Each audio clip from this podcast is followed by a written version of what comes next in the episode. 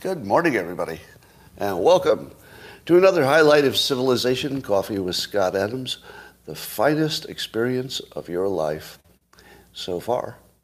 Tomorrow's looking good too. Now, if you'd like to take it up to levels of happiness that we didn't even know were possible until recently, all you need is a cup or a mug or a glass, a tankard, chalice or stein, a canteen jug or flask, a vessel of any kind. Fill it with your favorite liquid. I like coffee. And join me now for the unparalleled pleasure that don't mean anything makes everything better. It's called the simultaneous sip. And it happens all over the world now. Go. Mm. Very good. Very good, yeah. That's some good stuff. Well, the good news is the Dilbert website is restored. So from Friday through Tuesday, it was pretty well hosed.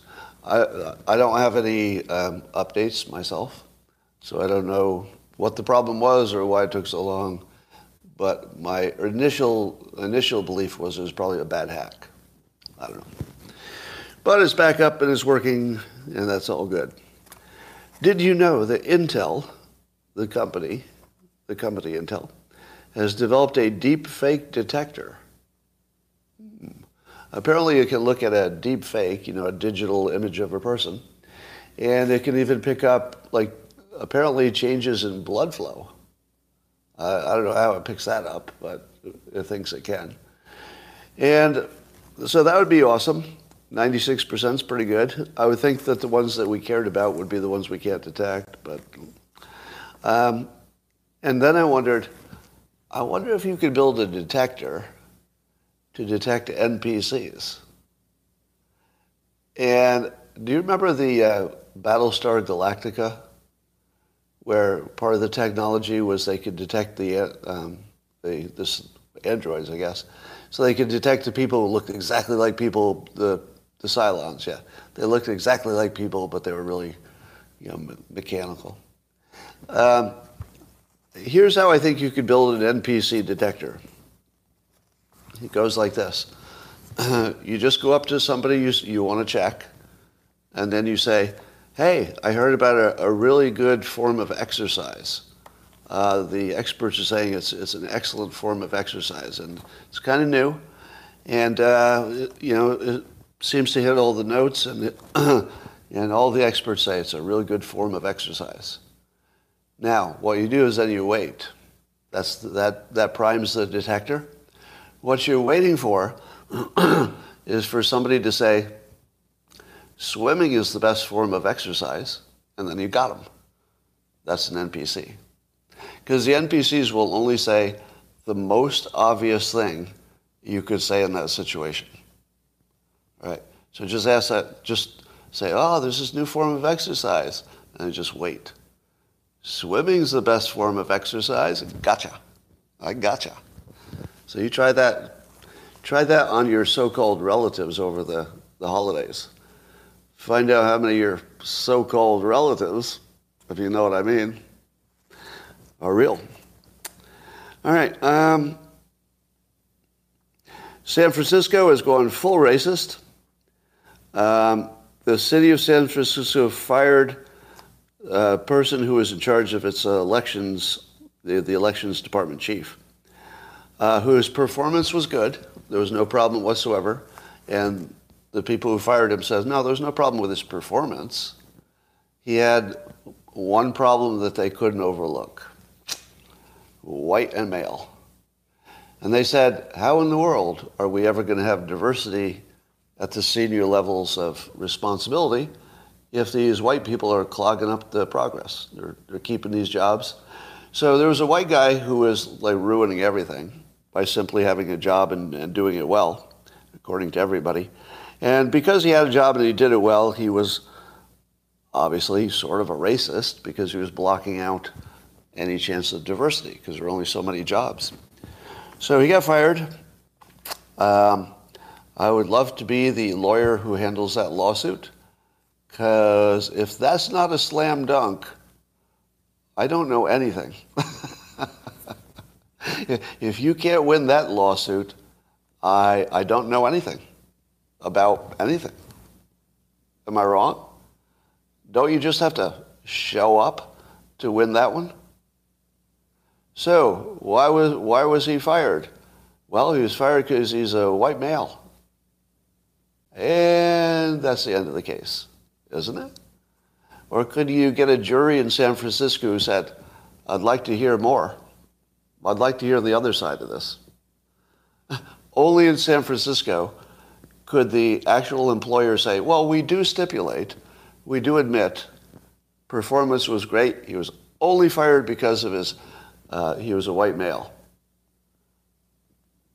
And, and then only in San Francisco would somebody say, I'll need to hear more. I'd like to hear, you know, because probably, you know, there's an argument on the other side. Mm, I'm not so sure.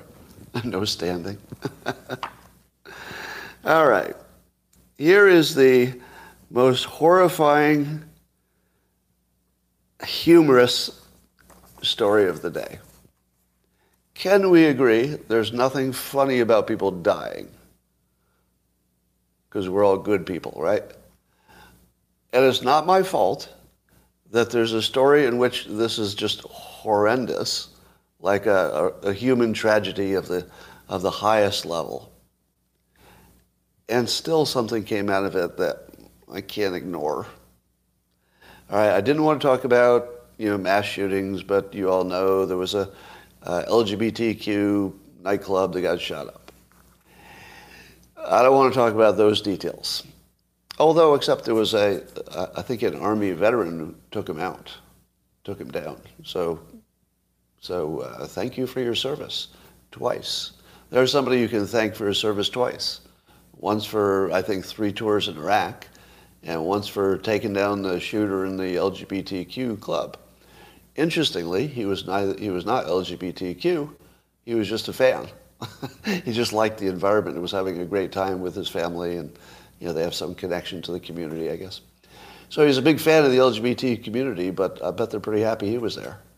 Because uh, and if you listen to his description, I'll tell you, this is the best argument for diversity you'll ever get.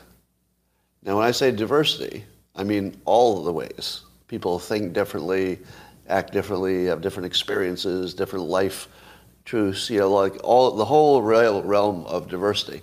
Do you know why? Because this military guy in that club, as he described it, when the shooting started, he ran toward it. He ran toward it. How much training do you have to have to run toward gunfire? I don't have that. Although I can't guarantee I wouldn't run toward it because I, I, do like danger more than I should. Um, that's amazing, isn't it? It's amazing. So if you didn't have one person with that kind of, let's call it diverse, a person with diverse experience and diverse, I don't know, maybe even philosophy about what to do in that situation. If you didn't have that guy, there would have been a lot more people dead. Right? So there's a, there's a case where diversity of one type really made a difference. Um, but here's the story, which I hate to be amused by this because you know the larger story is a tragedy, of course. But apparently, the accused shooter um, is identifying as non-binary, which we cynical people suspect may not be entirely on the up and up, because part of the uh, part of the charges would be hate crime related because of where it was. But he, the, the, uh, they, uh, apparently we do not speak of the uh, alleged shooter as he anymore. That's the old way. We now refer to uh, the shooter as they. So they has uh, established a non-binary identity, and I don't know what is funnier, the fact that it might work. It might work. you know, it, it, and maybe he is. Can, can we rule out the possibility that the shooter actually does identify as non-binary? I think that's entirely possible. I don't know. That's why it might work. And, but the funny part is that the, the left has a very strong rule that you get to identify yourself. It's not for other people to tell you what you are. So I believe he is embracing and amplifying, if you know what I mean. He, may be taking the left's own philosophy and just saying, all right, if those are my rules, I'll play by your rules. How do you like it? Or his lawyer is, right? Some combination of him plus his lawyer. So uh, watching CNN's uh, Alisyn Camerota uh, deal with this news and not know what to say about it, because she can't be anti-identify whatever you want. That's not going to really work with the CNN brand, even the revised CNN brand. Uh, and she can't say it's not true because they don't have they don't have that reporting. There's nobody to say it's not true. So what are you going to do with it? you just got to say it and then sit there with a look on your face like, oh God, why do I have to be involved in this news? Uh,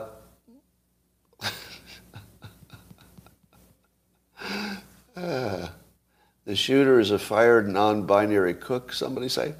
Does anybody have any, any evidence that the non-binary is indeed, was indeed non-binary before the shooting? Is there any actual evidence of that? Because that would make it even I hate to say interesting. That's, that's just a horrible word. Prior by two years, somebody says. All right. Well, we'll see. We'll see. Uh, we don't know about that. Um, anyway, so of course the Democrats are accusing Republicans of their rhetoric uh, stoking this, this violence. Now, of course, that that narrative will go away if it turns out that this is a leftist, non-binary person. It's possible. So we'll see where this goes. But um, I was wondering, what exactly was it the Republicans said that would inspire somebody to get a firearm and go and shoot a bunch of people in the LGBT community? Have any of you heard any Republicans suggest death to the LGBTQs? or anything even close to that? Isn't the only thing they say, um, some of you stay away from our kids? Like, uh, have you ever seen a Republican say, it's all those gays? Like all those gays want to want to train our kids in ways we don't like? I've never heard that. I, I, I don't even know. I mean, I don't, I don't even hear anti-gay anything from conservatives, and I would hear it. Believe me, I would hear it. Like nobody, people don't hold back when they're talking to me privately. Like if, if you're if you're new to my live stream or if you're especially if you lean left, trust me, when people talk to me privately, they don't hold back. when conservatives tell me, I, I get the whole story, and I just don't hear any anti-gay stuff, like from anybody. It just sort of doesn't exist. Now, I'm not saying there isn't some place in the deep south or some other places where it's really a bad problem. I'm just saying it's just one report, right? I'm just an anecdotal report, so I don't I don't mean to say that my experience is general. But for what it's worth, I have a lot of contact with the conservative community, and they seem to be concerned about how things would affect their preferences, but nobody gives a shit where you put your penis. I've never heard of that. Nobody. Or where you put any other part of you, I guess, just to make it a, just to make it uh, inclusive. Uh, Mike Pompeo, who we think might be gearing up to run for president, um, he said this I get asked, who's the most dangerous person in the world? Is it Chairman Kim? Is it uh, Xi Jinping? And he said, the most dangerous person in the world is Randi Weingarten, so the president of the biggest uh, teachers union. Now remember, this is Mike Pompeo, whose entire job was to figure out who is the most dangerous person in the world and protect America from him. And he just said the most dangerous person in America is an American who is essentially destroying your children's future by doing a good job. So if I could be fair, it looks like Randi Weingarten does a good job for her members if they don't care about anything else. But it doesn't work for the rest of us. All right, and uh, Pompeo said, who's the most likely to take this republic down? It would be the teachers' unions and the filth that they're teaching our kids. Well, you know, the filth part is a subset of the, the larger problem. I wouldn't say that's the big risk. I don't think it's the filth that's going to take us down. That's just a preference, a big one. I mean, it's important, but that's not. I think what takes us down is just bad education system that fills people's heads with, you know, America-hating ideas. Um, all right, so I got to say, uh, I hear lots of critics of Mike Pompeo, and I, I don't know exactly what he did or didn't do that you don't like. But if there's a Republican candidate who's going to go directly at the head of the teachers' unions, he just reached the top of my consideration list. I got to say, he just went right to the top. Now, not above Trump or above DeSantis, but he's in the mix now. Uh, until Pompeo said this, I would not have considered him a serious anything. And if Mike, Mike Pompeo says, I'll take out the cartel's um, labs, it's going to be tough not to support him. It's going to be tough. So let me warn you in advance. If you have some reasons you don't want me to support Mike Pompeo for president, maybe you should tell me before I get ahead of myself. Now, everything you say about him, he's a RINO, he did this, he did that, I'm not going to care. I'm a single issue voter. If he, if he plays me right on my single issue, then you and I got to be on the other team, the opposite teams. That's just the way it's going to go.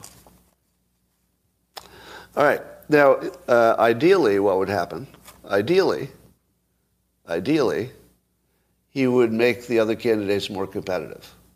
So if, in fact, he said something aggressive about the cartels, I think Trump and DeSantis or whoever runs, they're going to have to, they're going to take their game up to match it, don't you think? Whoever says the toughest thing on the Republican side, that becomes a competitive point.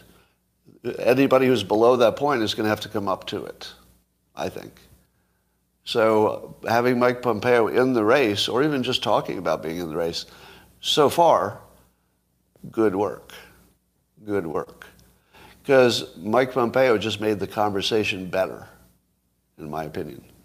So forget about whether you support him or not. He just made the conversation better by throwing the Randi Weingarten you know, issue into the, at, the, at the top of the mix. So good job. He's already added to the, to the country, I think, in that one sense. Um, I need to give you, there's a confusing story in the news today, so I need to give you a clarification. Some of you may have mixed up two stories. Uh, but there's a story in the news that uh, in Mexico, uh, speaking of Mexico, a dog was spotted uh, running through Mexico with a severed human hand in his mouth.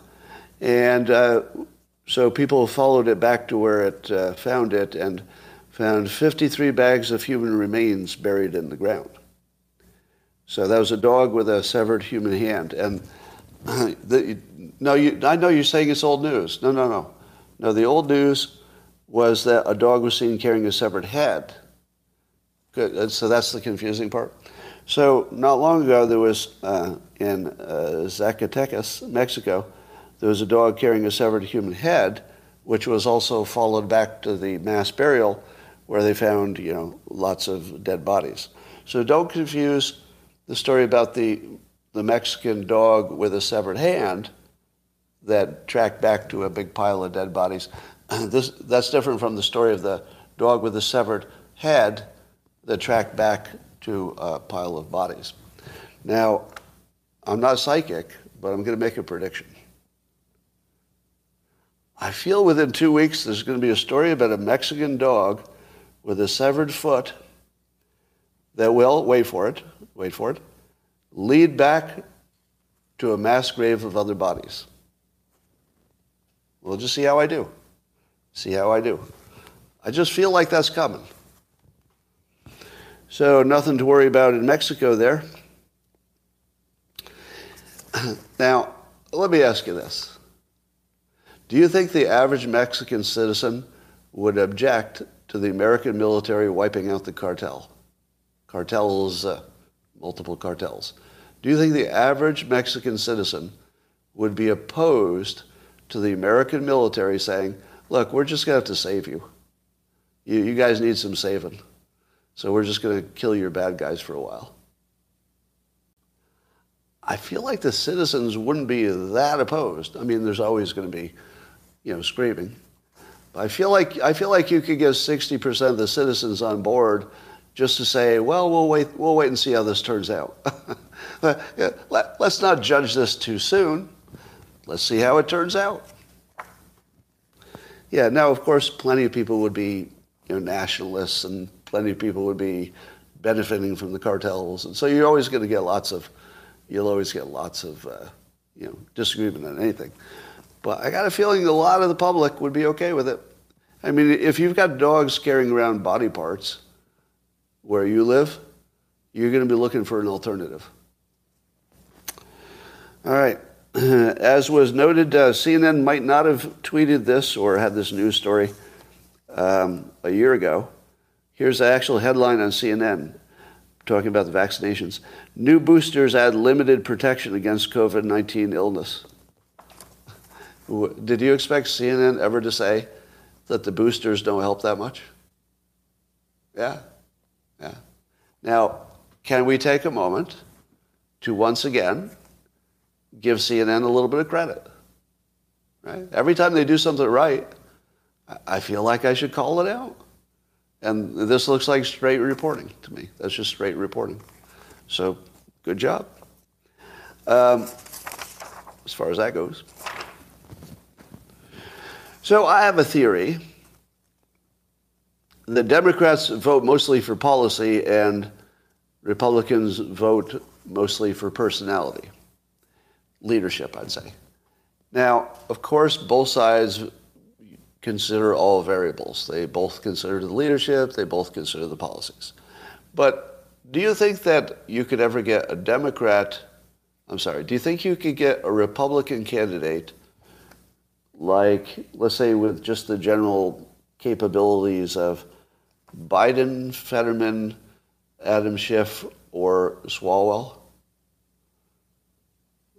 I mean, I feel like I feel like uh, I feel like Republicans say first we're going to start with, are you a, a functioning human being who, who has some leadership skills?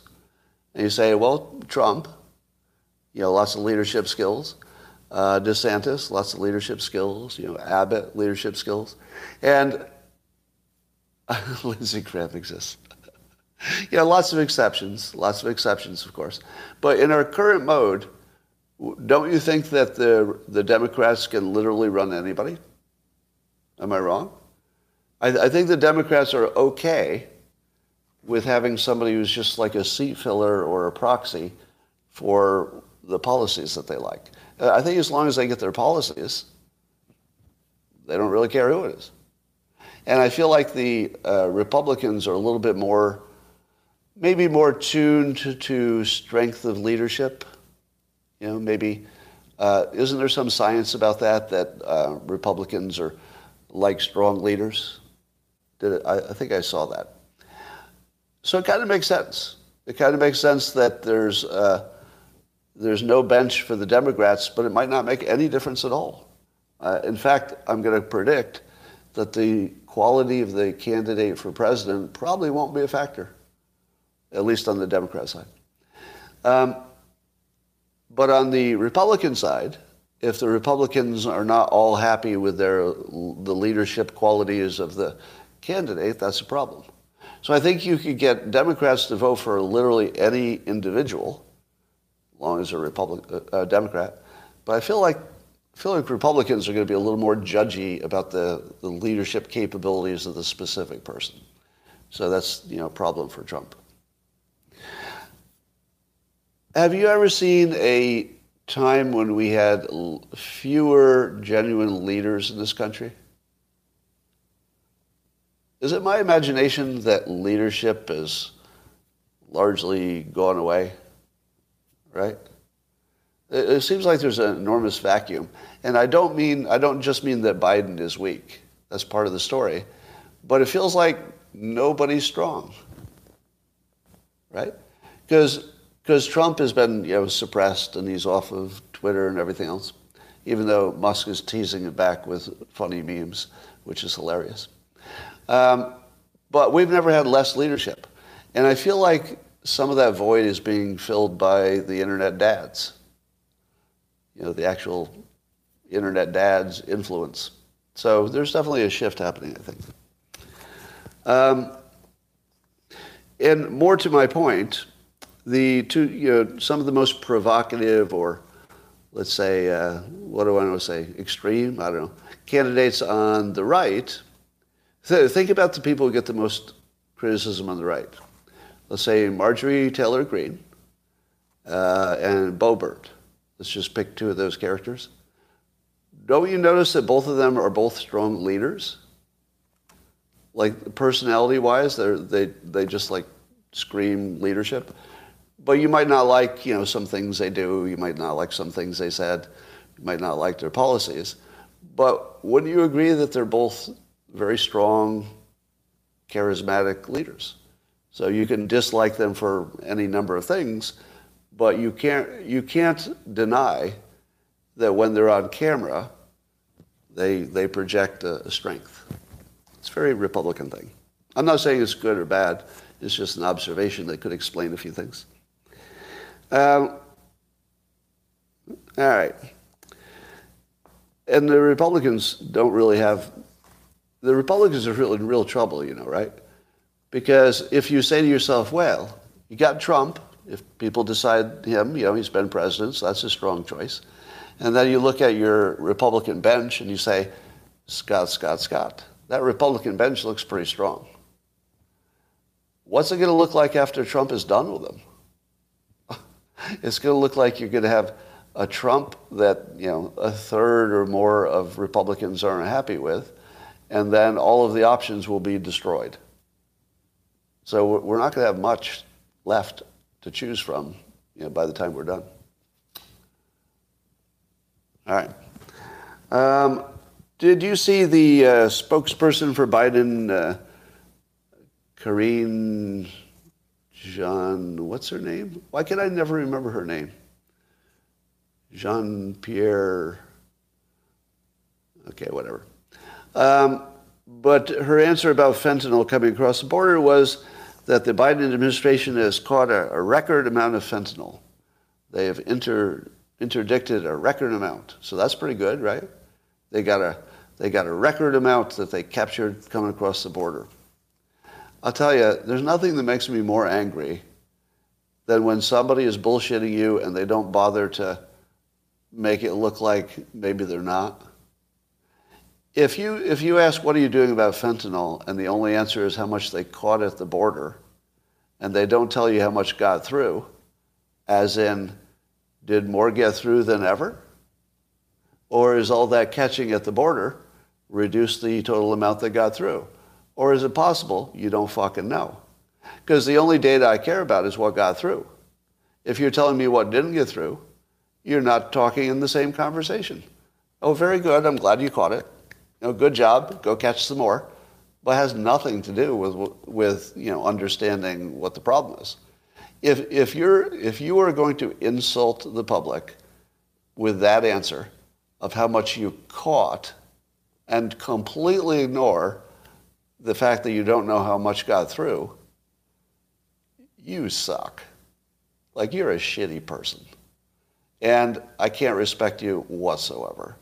Because if you're going to shit on me like I'm so fucking stupid that I can't tell the difference between what got through and what got caught, and I'm going to fall for this, this misdirection, then you think I'm a fucking idiot. Right? And you treat me like a fucking idiot, and it's going to come back. It's going to come back. Yeah. You know, uh, I, th- I think the spokesperson is either a liar, an asshole, or completely incompetent. Which is it? You know, pick one. Pick one. I don't care which one you pick. Yeah, I know you want me to use the C word, but I can't, I can't give it away gratuitously. Uh, by the way, for the purposes of this criticism, I identify as non-binary. I'm just non-binary as long as I'm criticizing the spokesperson. As soon as I move to the next topic, right back, right back to my old identity of uh, adult black male. All right. Um, I think the biggest risk to humanity is not just the teachers' unions. I think it's the bad relationship advice on social media. I'm not joking. No joke. The biggest risk to America, anyway, is the bad relationship advice on social media. My God, is it bad? My God. Let me, let me give you just an idea of the types of bad advice we're getting. Uh, number one, my favorite, is advice that only works if the two adults are both functional humans who, who really have their shit together. That addresses almost fucking nobody. if we were functional, you know, we, any couple, if you were functional, you probably didn't need much advice in the first place. But very few, how often do two functional people get together? Have you ever heard anybody talk about their divorce? Do they ever say, you know, I was very functional and so was my partner, but, you know, it didn't work out for some reason? No. They always say the other person is batshit crazy or a narcissist, right? Right? The guy is always abusive, narcissist, and the woman's always batshit crazy, you know, even if they're not. So there's no such thing as these, these two functional people getting together and, and working through their working through their issues with their good tools. I think that happens for some people. So if you're giving advice that can only work in the rarest of situations, uh, it doesn't help. Now, this is analogous to my criticism of success advice. Do you know what kind of advice doesn't help? Success advice that only works for really smart people. Because you might not be one, right? So when I talk about um, forming a talent stack or the systems are better than goals, do you notice that that works for everybody? I don't know if anybody's picked that up, but the you know probably the two most important contributions I'll make to um, civilization is the talent stack idea, putting together talents that work well together, and having a, a system as opposed to a goal. Those two things work for everybody. Smart people, dumb people, criminals, non-criminals. Like it just so that's good generic advice. But man, when I hear the advice about uh, learn to code, maybe, but I'm not sure everybody can learn to code, right? That's not good advice. So same with relationships. Um, here's another category. Uh, advice that made a lot of sense in the 50s. I'm seeing a lot of advice that was just perfect for the 50s but things have changed a little bit. And uh, your, your old traditional, traditional situation, it might have been better. You know, the traditional family, it might have been better, but you're not going back. like uh, sort of the horse got out of the barn there a little bit. So that, that advice is a little a bit of a problem. Uh, how about number three? Uh, I'm seeing advice from men that's so honest it would end human reproduction advice for men that's so about what women want and how hard it is to satisfy them and happen if you get married. It, I'm seeing more honest advice than I've ever seen in my life. Honest advice would end civilization. Because the only reason we do things that make civilization go forward is because we're hypnotized by civilization to think that we should do things a certain way that helps reproduction. If you were just looking out for yourself, probably you would make different decisions. But, you know, we're, we're sort of reproduction optimized. so we're, we're going to reproduce no matter what. Um, and I, I, would say Andrew uh, Tate is, you know, on that list. So they're, they're the men who say, You tell the woman exactly what you will put up with, and then if she, if she crosses that line, there's no forgiveness. You just walk away and break it off. How does that advice work in the real world? well, if you're Andrew Tate, it probably works great for him. it, might, it might be perfect because he's got resources and he can travel the world and he can just get rid of one girl and get another. Now, suppose everybody took his advice and you all said, you give me, you give me shit once and I'm out of here. Uh, there, you know, I'm in charge. I'm in charge. That's how this is going to work. As soon as you know you stop uh, understanding that, well, you can. You're you're free. Go go make it somewhere else. Do you think that would work? No, it would end all reproduction. the the only reason we reproduce is because men don't quite realize that the evolutionary purpose of a woman is to drain a man's resources and transfer it to children. If you, if you, see, if you see humans as a machine, you know, like if you're looking at an engine, you say, all right, the carburetor does this, the spark plugs do this. If you just look at humanity as a machine, the purpose of women is to take resources from men and not to leave them alive or healthy. Nobody needs that. All you need is the kids to be alive and healthy. If the kids are doing good, then reproduction has been satisfied. And that's all evolution cares about.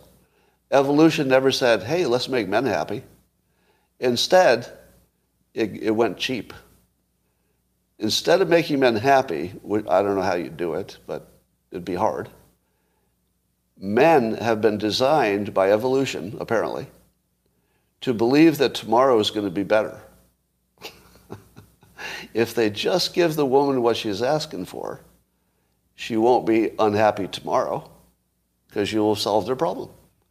And if men did not have the illusion that women have problems that can be solved and then everything's good because the problem is solved, if we, if we could ever get out of that illusion, everything would be break. But men stay with it because we're pretty sure that was just a temporary problem. I'm sure that that won't happen again tomorrow. And maybe it doesn't, but it's a different thing. So here's the most, the most important thing you need to know about women. They are designed to keep their man unhappy. Because if the man is happy, he's not going to do anything for him. If the, if the woman projects herself as being unhappy, the man will say, All right, all right, you're ruining my whole day. I'll give you that thing. And then tomorrow, because I solved this problem, tomorrow is going to be good. At least tomorrow is going to work out. And then the woman realizes that this happy man isn't going to give her anything. So she gets unhappy again. And then the guy's, all right, one more day, I'll just do this other thing. Repeat forever. Now, if men understood this, and I could even tell you, and like we're so trained to not see the world that way, that I can't just tell you and then you can see it. Um, but am I wrong? Imagine, just take your own relationship and imagine you took uh, Andrew Taint's advice. And men, let me ask you this married men, take his advice. If, if your woman doesn't give you what you want, you just walk out. You say, We're done. Nope, nope, nope, nope, nope, we're done. How would that work in your life? It wouldn't work at all. it wouldn't work at all. Because you're not Andrew Tate and you can't get on your private jet and go to another country and, and woo some Romanian girl that doesn't know you. Right? Now, I'm not saying he hasn't worked, worked out a good system for himself, and I compliment him for that. Andrew Tate is doing a great career, financial you know, energy monster kind of job for himself. For himself. But I don't think his advice is going to work for all of you necessarily. Here's another category. Uh, advice for women about what men want, as if giving men what they want would make women happy. I keep hearing, you know, women, you have to know that, you know, men need, you know, some quiet time and you know they, they need to be appreciated. And the advice sounds really good. Sounds really good. Like, wow. Seems like that, those are all the things a man would want. Do you know what's wrong with that advice? You're giving advice to somebody who doesn't want that advice. They know how to make the man happy. They keep him unhappy intentionally because making him happy would be terrible for them. they wouldn't get what they wanted, like I just said. Right? They have to keep him slightly unhappy all the time. That's how this, this is their entire operating system. There's no second way to do it. All right. Uh, unless, you know, there's some rare, very functional people. And uh, here's, here's one. This is just me being an asshole. So I'll, I'll say it first so you don't have to. So the fifth one on my list is just me being a little bit of an asshole. And the fifth one is advice from relationship experts who spend most of their time on the road. Uh, I'm just going to let that sit there. yeah, I don't want to hear shit. I do not want to hear relationship advice from somebody who doesn't have to be home very much. You know what I mean? I feel like we'd all do a little bit better if we were home.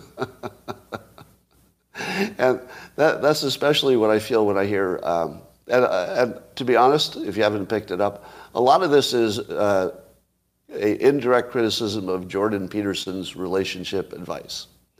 Now, Jordan Peterson is genuinely a super smart guy. And when he says things, they always make sense, right? And, you know, if people could do the things that he's, he's recommending, they'd probably be great.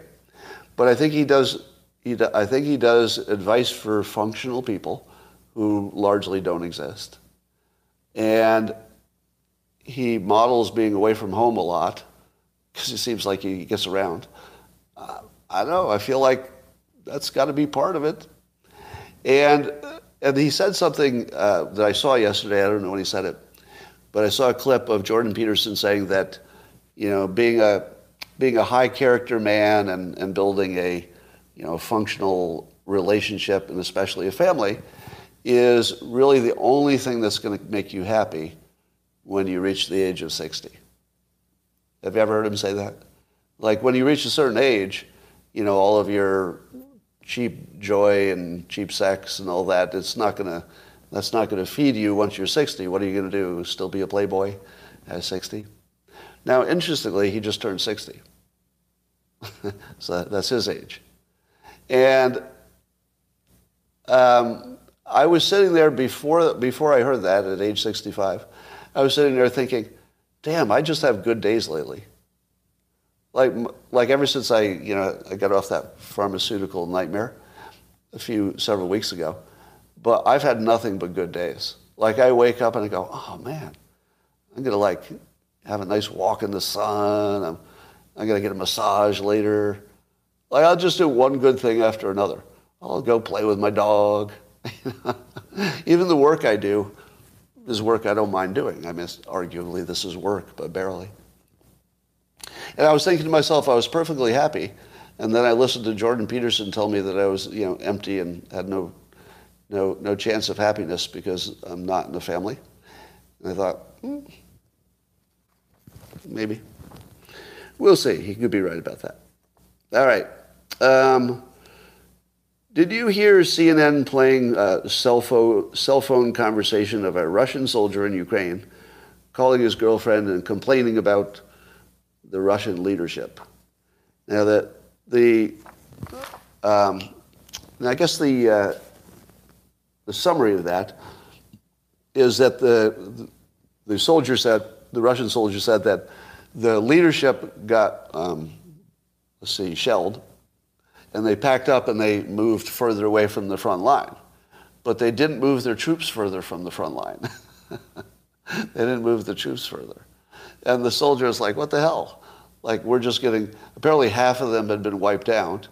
So they and and the soldier was talking about uh, killing, murdering their own commanders. Now I don't know if it's just one guy spouting off to his girlfriend, but he actually said it You know, they're, that they were getting ready to go just kill their own commander. And, and I, I, you know, who knows how representative it is.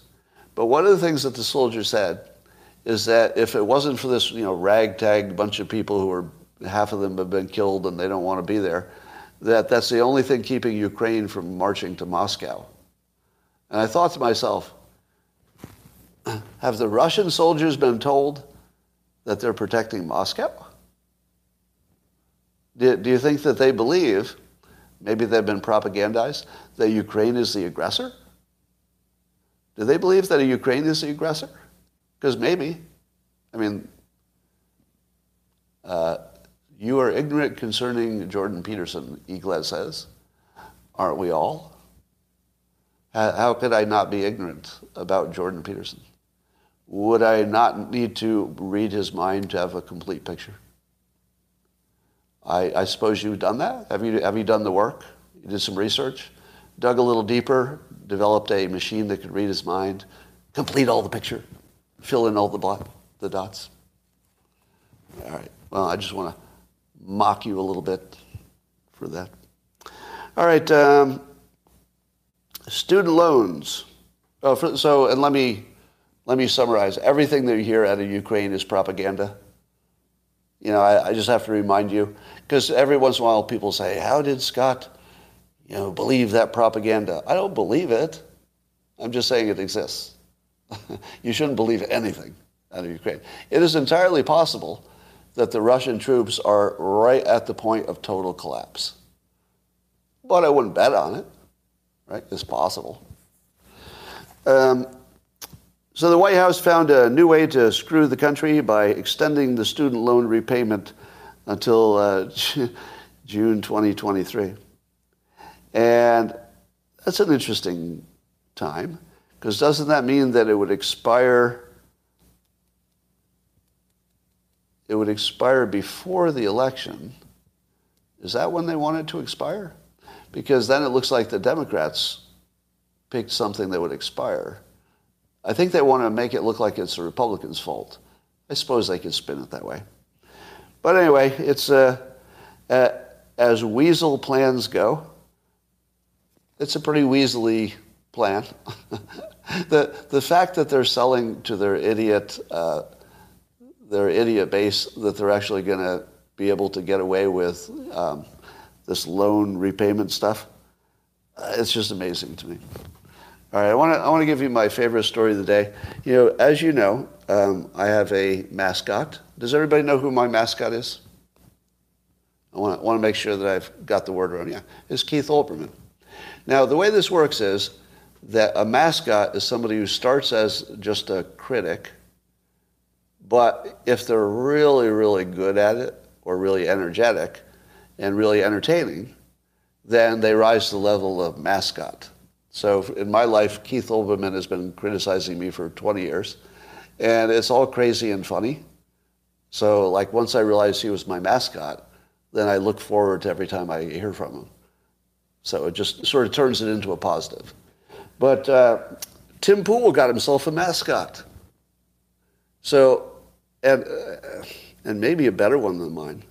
I mean, I thought Olbermann would be hard to top, but uh, Tim Pool, he got himself a good mascot. And I'm, I'm going to play it for you. And the right wing's like, yes, I love how they molest the little kids like that. Go get them, Boy Scouts. Go get them, priests. Please vote for our molesters and our pedophiles. Republicans say. Republicans, you're guilty, okay? And I'll tell you right now, the number one reason they constantly talk about pedophilia is because it's going through their heads. Nonstop, they're thinking about kids. I guarantee it. The reason Tim Pool wears a beanie is because he's trying to contain the pedophilia that's in his head. That's why he's always talking about it. He's seeing it everywhere. Why? Because he's projecting. And the right wing's like, yes, I love how they molest the little kids like that. Go get them, Boy Scouts. Go get them, priests. Please vote for our molesters and our pedophiles. Republicans say. Republicans, you're guilty, okay? And I'll tell you right now, the number one reason they constantly talk about pedophilia is because it's going through their heads. Nonstop, they're thinking about kids. I guarantee it. The reason. T- So uh, T- Tim Pool uh, retweets it. yeah, you know you've done a bad job as a critic when the target of your criticism retweets it and the first part of the retweet is LOL.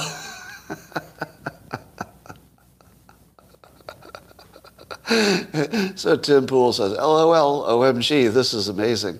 It's weird because I'm not a not Catholic, conservative, or Republican. Like they can't understand that independents oppose them too.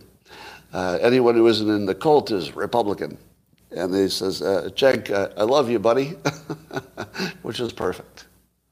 So if you want a lesson on how to handle uh, your, your craziest people, retweet them.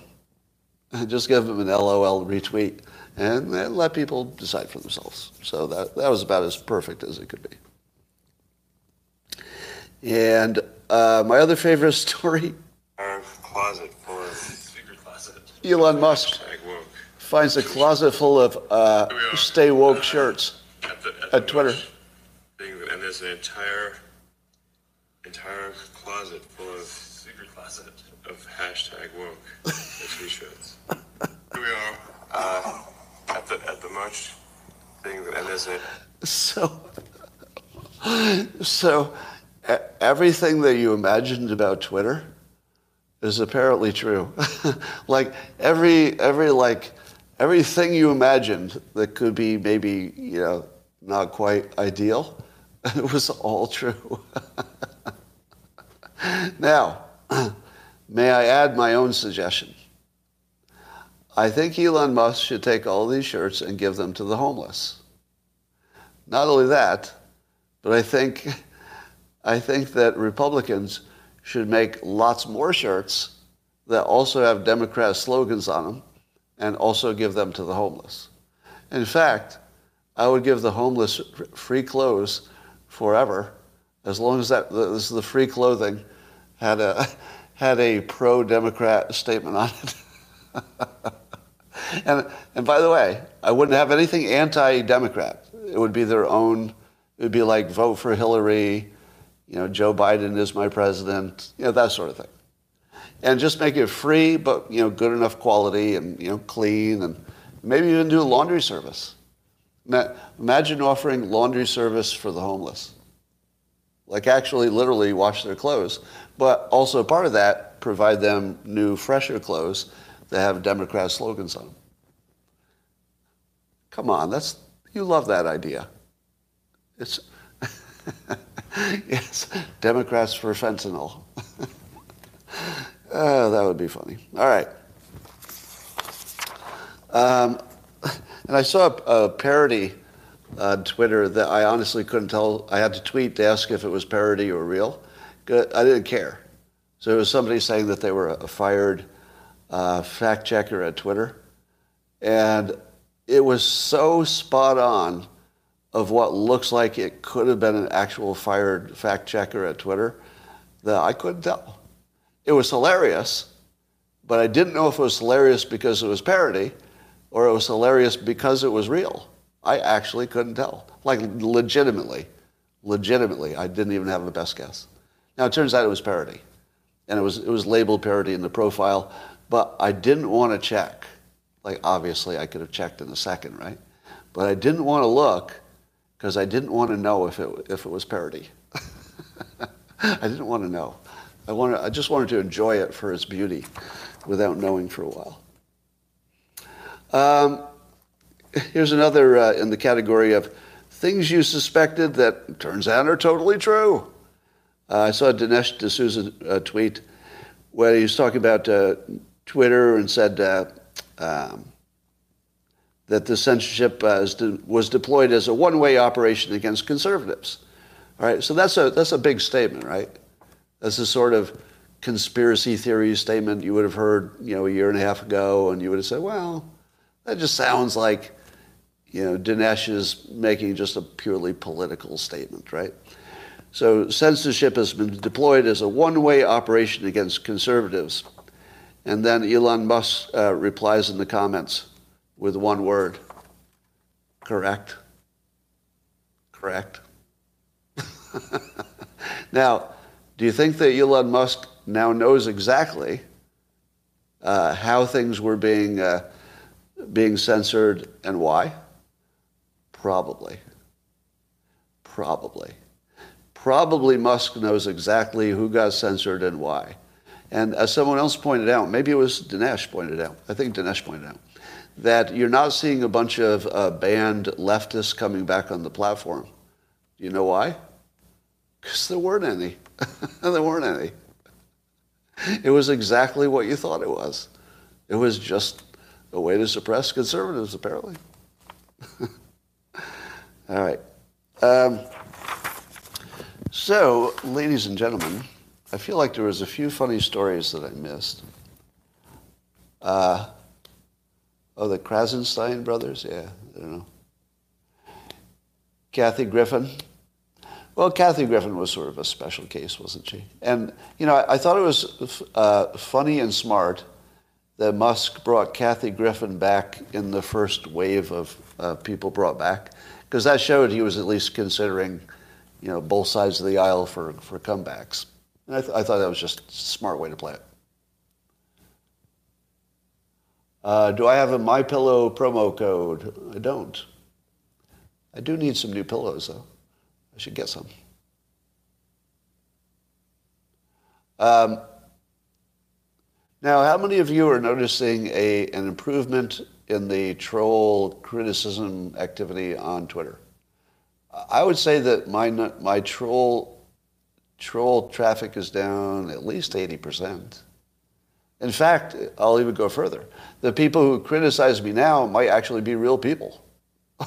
they might actually just be people who disagree with me. It feels very different. Yeah. I, I can feel my metabolism doesn't do the same thing it did even a year ago on Twitter. A year ago on Twitter, I could feel my body catch on fire after a few tweets. But that doesn't happen now.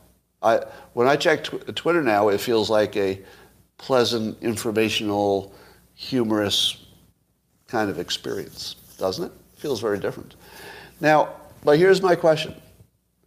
100% of my tweets still instantly get a, uh, a spam. Uh, I think you've all seen it. It pretends to be Elon Musk giving away something, right? But it's all fake. But it's instant and it's as soon as I tweet. How in the world can Twitter not stop that? Because the content of the tweet is always the same. They, they don't have any way to instantly look for you know, Elon Musk is not giving away any bitcoins or whatever the hell it says. You've never seen it? Are you serious? It's in every one of my tweets, uh, including today. It happens instantly. Let me, let me, let me do a test. Let me do a test. I'm going to do a non, like just a nothing tweet. Uh, testing how long before the spam hits my comments. Because I do wonder if anybody's watching to see if the content of my tweet is one that they want to connect to. So I don't know if it's content related. So I'm going to tweet this. And if it's automatic, the, the spam will be there. Like Usually it's the first, first comment. So let's just test it. Let's test that tweet if any of you are watching it at the same time. All right. Um, the first two comments are not spam. So it's possible that there are humans deciding which ones to attach the spam to. Do you think that's how it works? Do you think a human is doing it? Because it happens so quickly, it looks like it's automated. If it doesn't, if it doesn't pop up in like a minute, then I won't believe it's automated. And let's see. Show more replies. Of course, more. there are more replies on this one than normal, of course. Huh. All right. Well, I don't see it, so I just, I guess I don't know if it's automatic. Erica the Excellent has already weighed in on this tweet. And you're right. You're correct, Erica. All right. Um, is there any stories I missed that don't involve mass tragedies? Fact, what about uh, Kanye's tweet about asking Trump to be his running mate? Oh, did he do that? Well. Oh, Alex Berenson and Tom Elliott are in a Twitter argument on weed. So Berenson was sort of anti-weed, right? so there, there's one um, statistic that I follow for weed is life expectancy. The, the only study I've seen comparing, uh, you know, uh, frequent weed users with the rest of the public showed that their life expectancy was greater than the regular public. Now, I don't trust studies, so I'd have to see more. But what I don't trust is the ones that say, uh, this looks like weed is even worse for your lungs than whatever. Because it feels like all those things are suggestive of a problem that doesn't show up in total mortality. And until it shows up in total mortality, have you ever heard of anybody dying of a weed-related problem? Have you ever heard uh, he didn't smoke cigarettes, but he died of lung cancer? Yeah, I've never heard of it. I mean, maybe it happens. Uh, Ali is still suspended. Ali Alexander is still suspended. Somebody says.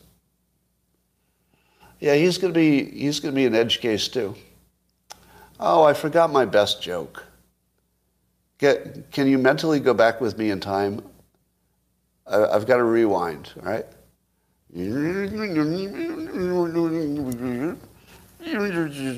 This will be worth it. Watch this. It'll be just like this. It hadn't already happened and you hadn't already watched it.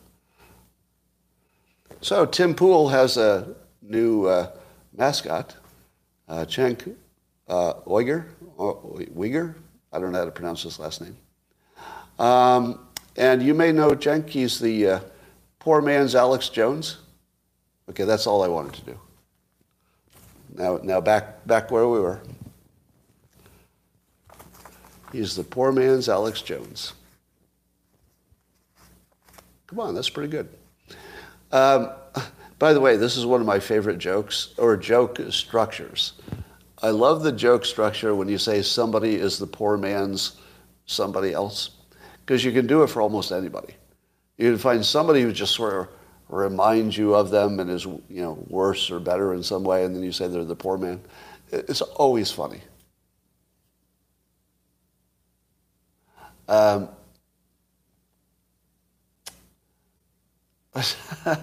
somebody says I'm the poor man's Jordan Peterson. See, see, that's perfect. Eh, that and that works. yeah, calling me the poor man's Jordan Peterson is perfect. Yeah, that, that is the exact that, that's how you do that. well executed. Well executed. Now, I try to be consistent on the following point. If somebody criticizes me or insults me in a way that's legitimately funny, I'm just going to go with the joke. I'll just ignore the criticism. Yeah, because usually it's about the joke, not the criticism. And I'll just appreciate it. I appreciate a good joke at my expense if it's well well formed and you know you're going for the laugh. That's fine. Um, Ye tweeted you at Mar-a-Lago. uh, do you think that uh, do you think that anything can redeem Kanye uh, when he does the you know I'm Jewish stuff? Um, here's how he could redeem himself.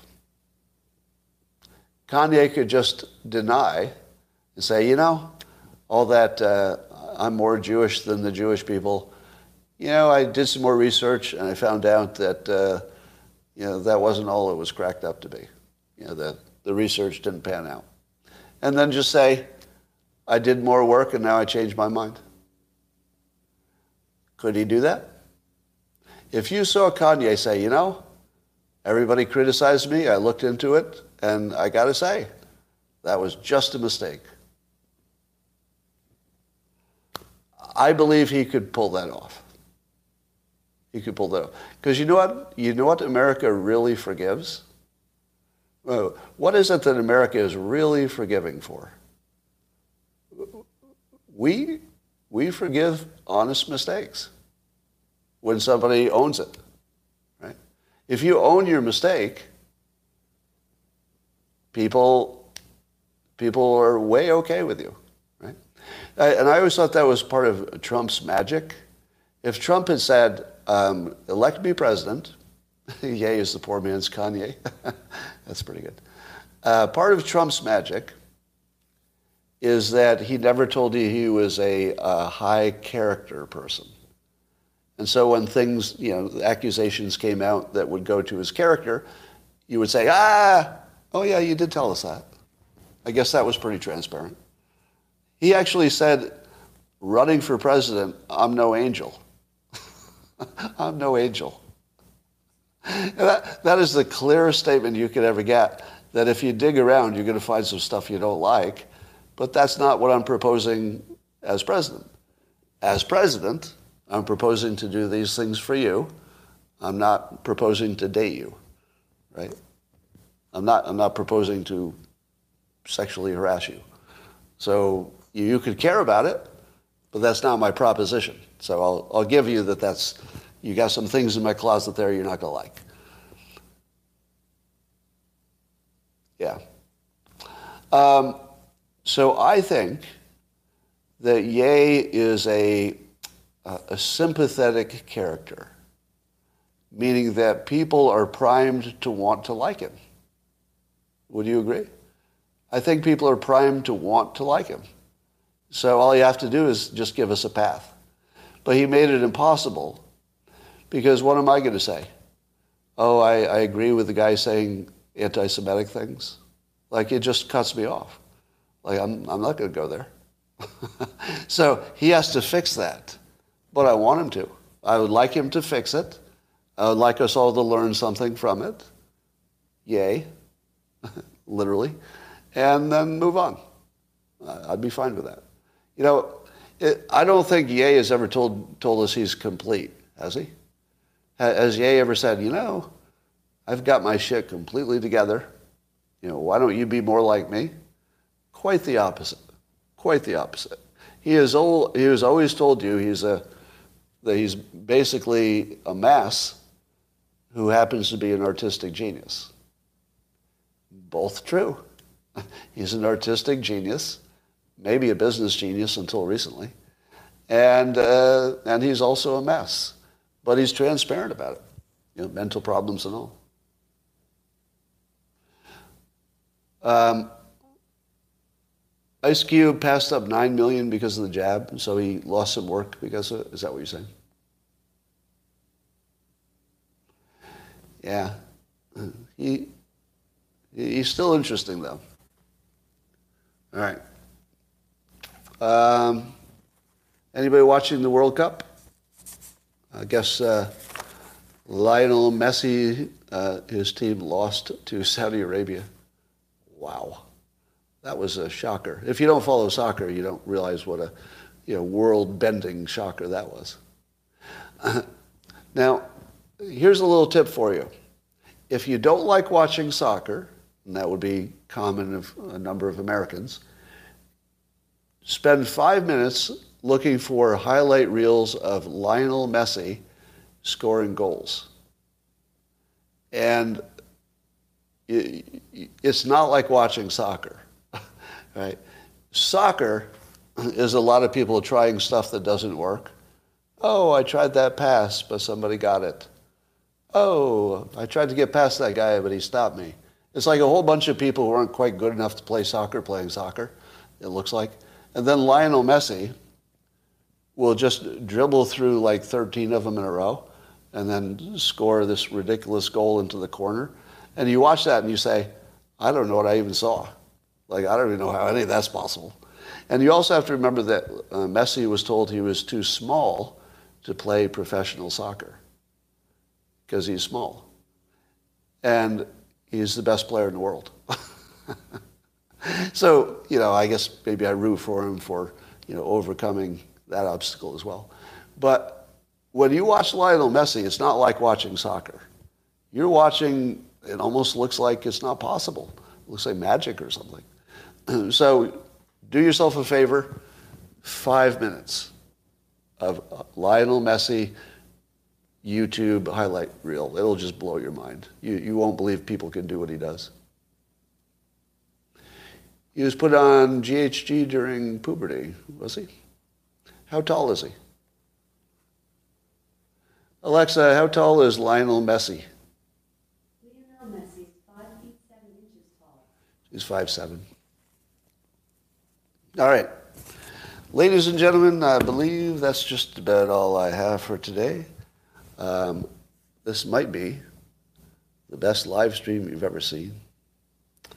Tom Brady is the poor man's Lionel Messi. Okay. Maybe there is a limit to that. there might be a limit to how well that joke works. um, did exception to the rule. All right. Um, yeah, the news was interesting, but there wasn't much of it today. So I'm going to go do some other stuff. And um, all of you have a great day on YouTube. I'll talk to the locals people in a minute.